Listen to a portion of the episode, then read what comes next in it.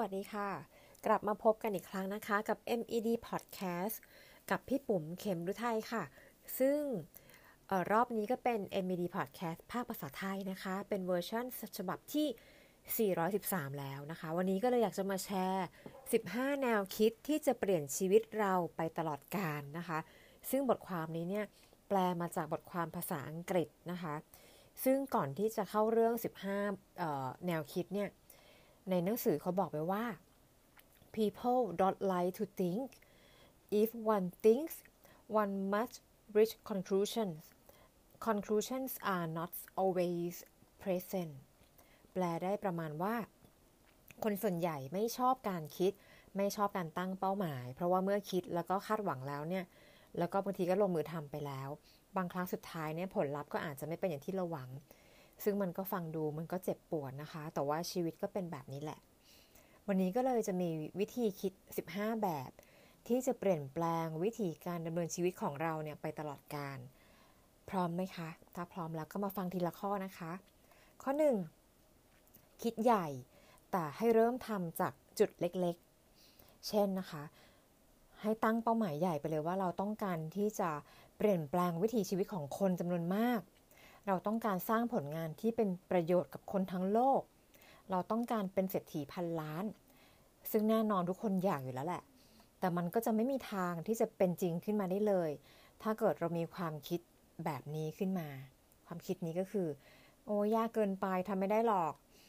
มันไม่มีอะไรที่ที่ที่เราจะสู้เขาได้เลย มีคนทำไปแล้ว เนี่ยไอการคิดแบบนี้ค่ะ แล้วมันทำอะไรให้มันดีขึ้นไหมอะ เราต้องวางเป้าหมายให้สูงเข้าไว้สิคะ ยังไงเนี่ยเราก็ไม่มีอะไรจะเสียอยู่แล้ว ความล้มเหลวจริงๆ ก็เป็นส่วนหนึ่งของความสำเร็จเหมือนกันนะคะ แค่ให้แน่ใจว่าเราเริ่มทำจากสิ่งเล็กๆ แล้วมันทำมันบ่อยๆ ให้คิดว่าสิ่งเดียวที่เราต้องการก็คือ เป้าหมายอันยิ่งใหญ่ที่เราตั้งเอาไว้ตั้งแต่แรก แต่ถ้าเป้าหมายที่เราตั้งเอาไว้ต่ำเกินไปเนี่ยผลลัพธ์ก็จะออกมาต่ำเช่นกันนะคะ ข้อ 2 ปัญหาต่างๆ ก็เป็นแค่คำถามที่ยังหาคำตอบไม่เจอ บางทีก็ไม่เข้าใจนะว่าทำไมเวลาที่คนเราออชอบตื่นตระหนก เวลาเจอปัญหาใหญ่ ๆ บางคนก็จะบอกว่าปัญหานี้มันเลวร้ายที่สุดตั้งแต่เคยเจอมาเลย ทุกๆ ครั้งค่ะ ที่เราใส่ความคิดเครียดแบบนี้เนี่ยก็เหมือนกับเราเนี่ยบั่นทอนชีวิตของเราเองไปเรื่อย ๆ จนพังทลายลงในที่สุด แต่ให้เราคิดแบบนี้แทนดีกว่าค่ะ ว่า ปัญหามันก็แค่คำถามธรรมดาของชีวิต หรืออาจจะยากบ้างง่ายบ้าง ที่ยังหาคำตอบไม่เจอก็เท่านั้นเอง แต่ให้เราใช้สติ พยายามหาคำตอบของคำถามเหล่านั้น ก็เท่านั้นเองค่ะ ข้อ 3 ค่ะ สร้างความสัมพันธ์กับคนอื่น ๆ ให้มั่นคงด้วยความรัก มีเหตุผลหลาย ๆ อย่างนะคะ ที่ทำให้มนุษย์เนี่ยต้องออกไปแสวงหาความสัมพันธ์กับคนอื่น ๆ เช่น เรื่องเงิน หรือการกลัวที่จะอยู่คนเดียว ความต้องการให้คนอื่นสนใจในตัวเราเป็นต้นนะคะ ซึ่งไหนๆเนี่ยมันก็เป็นสิ่งที่เราต้องทำอยู่แล้ว ก็ให้มองมันในรูปแบบของความรักซะเลยค่ะ เพราะเมื่อเรารักใครเขาแล้วเนี่ย เราก็คงไม่สามารถที่จะรู้สึกเกลียดเขาในเวลาเดียวกัน เพราะฉะนั้นความมั่นคงของความสัมพันธ์ระหว่างเรากับคนอื่นเนี่ยควรต้องมีพื้นฐานมาจากความรักนะคะ ก็คือความรักความเคารพให้เกียรติ การเชื่อใจกัน ความอดทน เพื่อนร่วมงานที่ดี หรือว่าเสียงหัวเราะนั่นเองค่ะ ข้อ 4 ไม่มีของฟรีในโลก ไม่สำคัญว่าเราจะทำอะไร แต่บอกได้เลยว่า ไม่มีอะไรที่ได้มาฟรีๆในชีวิตแน่นอน เราต้องจ่ายไม่ว่าจะเป็นจ่ายด้วยเงินหรือว่าเวลา โดยเฉพาะเวลาเนี่ยซึ่งเป็นทรัพยากรที่มีคุณค่ามากที่สุด และอื่นๆอีกมากมาย เพื่อแลกมากับสิ่งที่เราต้องการจริงไหมคะ ชีวิตคนเราก็เหมือนกับการทำธุรกิจประเภทหนึ่งค่ะ ซึ่งนักธุรกิจเก่งๆเนี่ยเขาจะใช้เวลาที่มีอยู่ทุกนาทีอย่างคุ้มค่า แล้วถามว่าเขาทำยังไงคำตอบง่ายๆเลยก็คือ เขาจะประเมินก่อนว่าสิ่งไหนทำแล้วคุ้มกับเวลาที่เสียไปถึงจะทำและรู้จักปฏิเสธ ในสิ่งที่เขาไม่จำเป็นต้องทำหรือว่าปล่อยเวลาให้ผ่านไปอย่างไร้ประโยชน์ ถือเป็นสิ่งสุดท้ายในชีวิตที่พวกเขาว่าจะคิดทำเลยทีเดียวนะคะ ข้อ 5 อย่ากกลัวที่ตัดสินใจ บางครั้งเนี่ยเราจะคิดว่าการที่เราอยู่เฉยๆ โดยไม่ต้องทำอะไร ไม่ต้องตัดสินใจอะไรเลยเนี่ยจะทำให้เราเนี่ยไม่เกิดข้อผิดพลาด แต่จริงๆแล้วสิ่งที่อันตรายที่สุดก็คือการที่เราไม่ทำอะไรเลยนี่แหละค่ะ เช่น การรอคอยคนอื่นมาทำแทน การผลัดวันประกันพรุ่ง การตั้งข้อสงสัยมากเกินไป แต่ว่าไม่ลงมือทำเป็นต้นนะคะ ซึ่งสิ่งเหล่านี้เนี่ย มันไม่ได้ช่วยให้ประโยชน์อะไรกับชีวิตเราขึ้นมาเลย เพราะฉะนั้นแล้วเมื่อถึงเวลาให้จงกล้าตัดสินใจเลือกอย่างหนักแน่นนะคะ ถึงแม้ถ้าท้ายที่สุดแล้วเนี่ยเราจะตัดสินใจผิด ก็ไปขอโทษ ไปขออภัยกัน และเลือกตัดสินใจใหม่อีกครั้ง ยังดีกว่าการที่ไม่ยอมตัดสินใจอะไรเลยค่ะ ข้อ 6 เป็นผู้นำตั้งแต่วันนี้เป็นต้นไป ในบางครั้งคนเราเนี่ยเป็นผู้นำบางครั้งก็เป็นผู้ตาม ตอนที่ทำงานเนี่ยค่ะเราอาจจะเป็นผู้นำแล้วก็กลายเป็นผู้ตามเมื่อกลับถึงบ้าน ซึ่งก็ไม่เห็นมีอะไรผิดเลยนะคะ เมื่อเรารู้ว่าอะไรผิด และพบว่าคนอื่นๆเนี่ยหันไปมองรอบๆ เพราะไม่มีใครอยากที่จะรับผิดชอบในเรื่องใดเรื่องหนึ่ง ถ้าเรากล้าที่จะแบกรับความผิดชอบนั้นไว้ นั่นแหละ คุณคือผู้นำที่แท้จริงค่ะ ข้อ 7 ค่ะ มีความรู้สึกที่เป็นเจ้าของในสิ่งที่ตนทำอย่างภาคภูมิใจ มีสิ่งเดียวเท่านั้นนะคะ ที่จะช่วยให้เราเนี่ยจากการที่ไม่มีอะไรเลย กลายเป็นผู้ที่ประสบความสำเร็จได้ก็คือการทำงาน เพราะฉะนั้นแล้วเวลาทำงานอะไรก็ตาม ให้ทำอย่างเต็มที่ มีความคิด ความรู้สึก เหมือนมันเป็นลูกของเราเลยค่ะ แล้วผลลัพธ์มาจอกมาอย่างดีเยี่ยมนั่นเองค่ะ คลึงทางแล้วนะคะ มาถึงข้อ 8 ให้มองตัวเองเป็นเหมือนพนักงานขายค่ะ จริงๆแล้วทุกคนก็คือพนักงานขายอะค่ะ อย่างเช่นเวลาเราไปออกเดทกับหนุ่มหรือว่าออกเดทกับสาวเนาะเราก็อยากจะขายในสิ่งที่ตัวเรามีจริงไหมคะพยายามทำให้อีกฝ่ายหนึ่งเชื่อใจไว้ใจนะคะ หรือในการสมัครงานก็เช่นเดียวกันค่ะ เราต้องทำให้บริษัทเชื่อให้ได้ว่า ถ้าเขารับเราเข้ามาทำงานแล้ว เขาจะไม่ผิดหวัง เพราะฉะนั้นแล้วเมื่อไหร่ก็ตามที่เราขายอะค่ะ จงทำตัวให้โปร่งใสซื่อสัตย์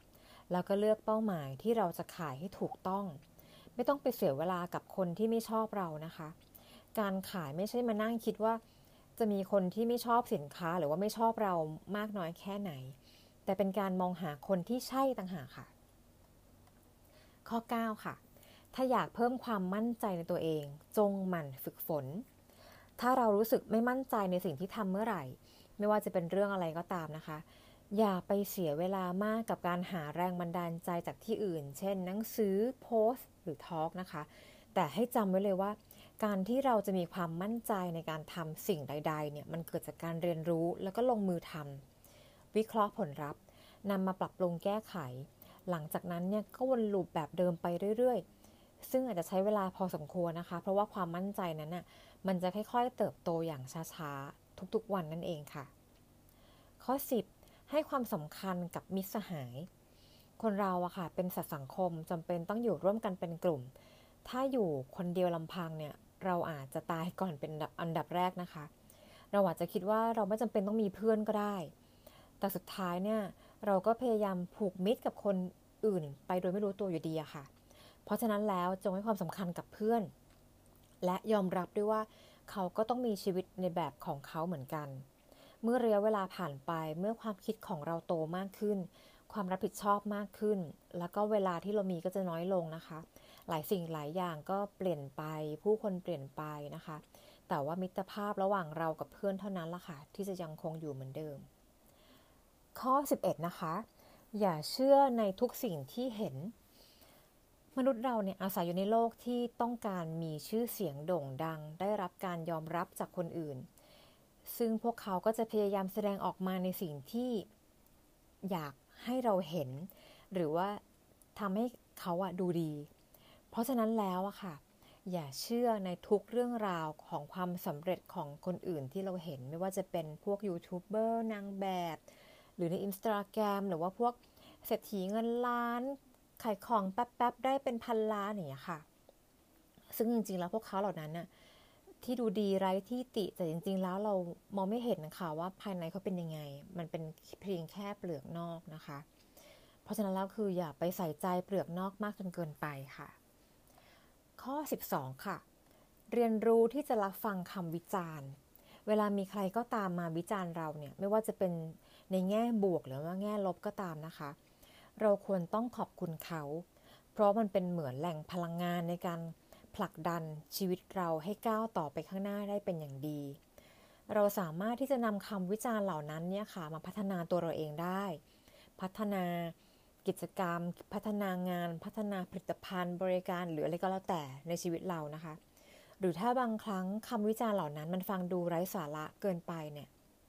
แน่นอนบางทีก็เราก็รู้สึกแบบปี๊ดขึ้นมาได้เนาะ แต่มันก็จะเป็นพลังอยู่ดี ให้เราพิสูจน์ว่า คนที่ว่าเราเนี่ยแหละไร้สาระ เพราะฉะนั้นก็คือนำคำวิจารณ์นั้นมาปรับ แล้วก็ผลักดันเราให้เป็นพลังนะคะ ข้อ 13 ค่ะ ถ้าคุณดูแลสุขภาพตัวเองไม่ได้ คุณก็จะไม่สามารถดูแลอะไรได้เลยอ่าเขาบอกว่าไม่ว่าเราจะชอบหรือไม่ชอบก็ตาม แต่เราก็รู้อยู่เต็มอกแล้วว่าเราไม่สามารถที่จะควบคุมร่างกายของเราให้ได้ดั่งใจร้อยเปอร์เซ็นจริงไหมคะ ทำให้ดีที่สุดก็แค่กินอาหารมีประโยชน์ออกไปลำออกกำลังกายนะคะ และอย่าใช้ร่างกายตัวเองให้หักโหมจนเกินไป ต้องพักผ่อนบ้าง แล้วก็ไม่ใช่ว่าทำแค่ไม่กี่วันแล้วก็เลิกนะคะ แต่ควรจะทำเป็นประจำสม่ำเสมอ ถ้าบอกว่าเวลาไม่สามารถเอากลับคืนมาได้ สุขภาพก็ไม่ต่างกันค่ะ ข้อ 14 จงเลือกที่จะมีความสุขอยู่ตลอดเวลา มีเพียงเราเท่านั้นค่ะที่จะควบคุมความคิดของเราได้ ซึ่งมันส่งผลกับสิ่งที่เราจะทำต่อไปในภายภาคหน้านะคะ ถ้าเราเลือกที่จะไม่พอใจ เลือกที่จะโกรธสิ้นหวัง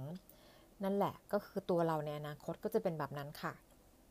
บางครั้งเนี่ยเราก็มีความคิดที่ว่าฉันไม่สามารถมีความสุขได้ ฉันต้องรวย ต้องซื้อรถหรูๆ มีบ้านหลังใหญ่อยู่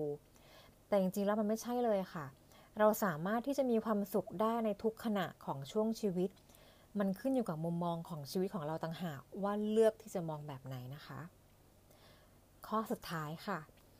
สร้างบางสิ่งบางอย่าง เมื่อเรากำลังทำบางสิ่งบางอย่างในทางที่ดีนะคะ ไม่สำคัญว่ามันจะเป็นอะไร แต่เรากำลังทำมาแล้ว เราก็อาจจะช่วยแก้ปัญหาให้กับคนอื่น ๆ ได้เช่นกันนะคะ หรือไม่ก็การให้ความบันเทิงกับ คนอื่น ให้เขามองเห็นประโยชน์นะคะ เพราะฉะนั้นแล้วเนี่ยอย่ารอที่จะเสพข้อมูล ความบันเทิงต่างๆนะคะ จากคนอื่นแต่เพียงอย่างเดียว แต่ให้ลองกลับกันค่ะ ให้เราลองคิดลองสร้างสรรค์สิ่งต่างๆ ความบันเทิงอะไรเงี้ยเพื่อเพื่อคนอื่นบ้างนะคะ ซึ่งบางทีก็ไม่จำเป็นต้องทำคนเดียวก็ได้ทำเป็นคู่ทำเป็นกลุ่มก็ว่ากันไป สุดท้ายแล้วอะมันไม่สำคัญหรอกว่า เราหรือว่าเพื่อนเรากำลังทำอะไรอยู่ แต่ขอให้เราทำตัวเองให้มีประโยชน์กับคนอื่นบ้างก็เพียงพอก็เหมือนกับกีฟแล้วก็เทคนะคะ 15 ข้อคร่าวๆประมาณนี้นะคะ ก็ลองไปปรับดูนะคะ จริงๆแล้วจะบอกว่าความคิดของเรานี่แหละ ที่จะเป็นตัวกำหนดชีวิตของเรา เพราะฉะนั้นแล้วเนี่ยเลือกให้ดีค่ะ ว่าเราจะคิด จะดำเนินชีวิตไปในแบบไหนสำหรับวันนี้ก็ลาไปก่อนนะคะ แล้วก็พบกันใหม่กับ MD Podcast ตอนหน้า วันนี้สวัสดีค่ะ